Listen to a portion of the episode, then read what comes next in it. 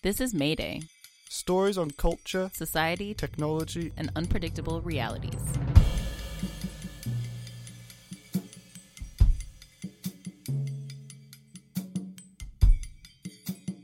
You're listening to an original short from the Mayday series. fiction for the future.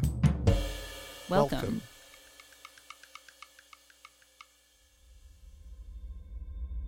June 28th. At 7:36, Deirdre Brindleby died. At 8:15, her home prepared her morning tea.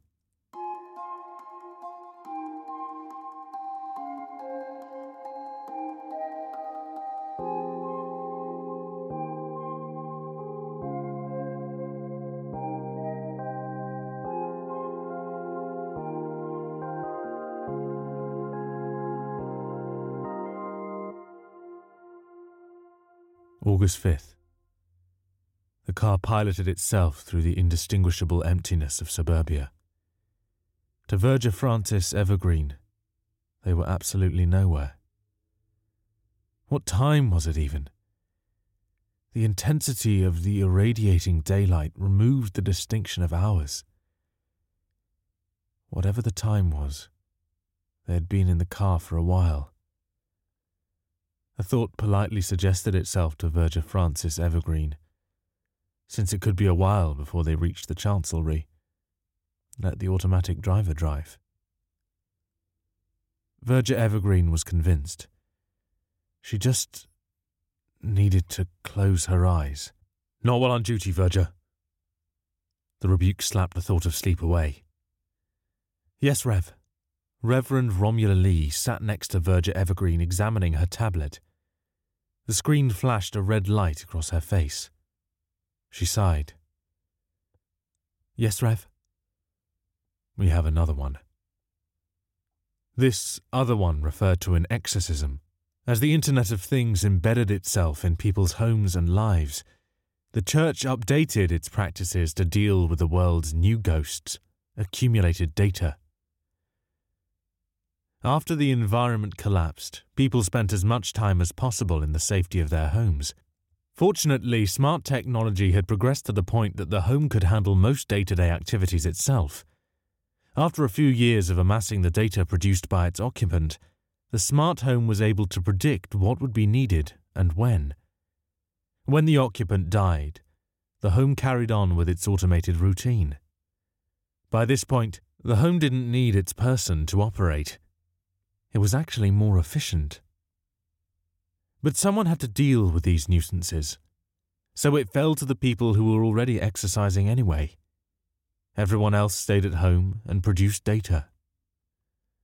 Are they sure, Rev? Verger Evergreen hoped not. Sitting at home was exactly what she wanted to be doing. Reverend Lee nodded, adding, All the signs are there. She gave the tablet to Verger Evergreen. And sure enough, they were. The Chancellery had tracked 16 Pondfield Road for the last three weeks, during which time it had deposited its rubbish every Monday at exactly 20.34 and 57 seconds, ordered a box of Windsor tea on Saturdays at 10.46 and 57 seconds, and uploaded unnoticed messages that read, I fill a superlative, verb, object, temporal phrase, locative phrase, on an hourly basis. Verger Evergreen read the rest of the report. 16 Pondfield Road displayed all the humanity of an algorithm that had studied a person very carefully. She handed the tablet back. As Reverend Lee typed in the new destination, Verger Evergreen began to doze again. Not while on duty, Verger. She sighed. As the car docked against the house, neither Reverend Lee or Verger Evergreen took much notice of 16 Pondfield Road. There wasn't much to see. It was a house that looked like every other house. Reverend Lee pressed her ID against the door. The door recognized it as the one the Chancellery had uploaded to its memory bank and opened. They entered. Inside, everything appeared to have been tidied and tidied and tidied again in a manner that suggested a stronger interest in the act of cleaning itself than cleaning anything in particular. Static murmured in the background. They moved through the room. No body, Rev. No.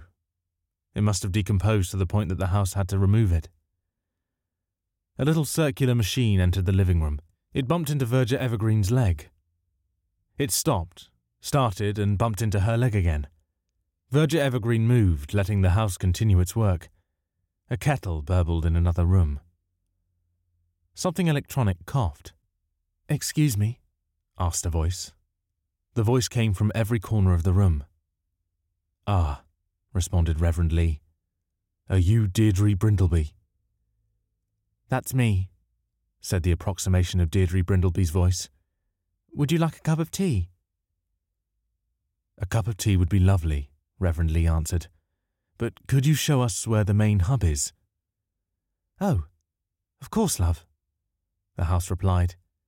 It's downstairs to the left. A door behind them opened, revealing stairs. They descended into the darkness. It's right here, said the house, flooding a terminal in light. Do you need anything else? No, ma'am, said Verger Evergreen. Lovely. I'll get the tea ready.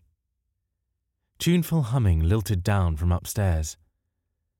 She must have been a nice lady, mused Evergreen. Reverend Lee squatted and fumbled with the side of the terminal. She yanked a side panel off and turned to Evergreen. Verger, pass me a torch, will you? Evergreen did so.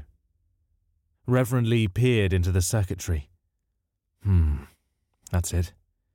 Perfectly simple. She pulled out a crucifix, which ended in a USB stick, and rammed it into the terminal. Five, four, three, two, one. Reverend Lee pointed to the ceiling. The humming burst into a static filled shriek that burned into a droning white noise. The sound stopped. Silence. Reverend Lee jumped to her feet. Done. Tea then? asked Verger Evergreen. Tea.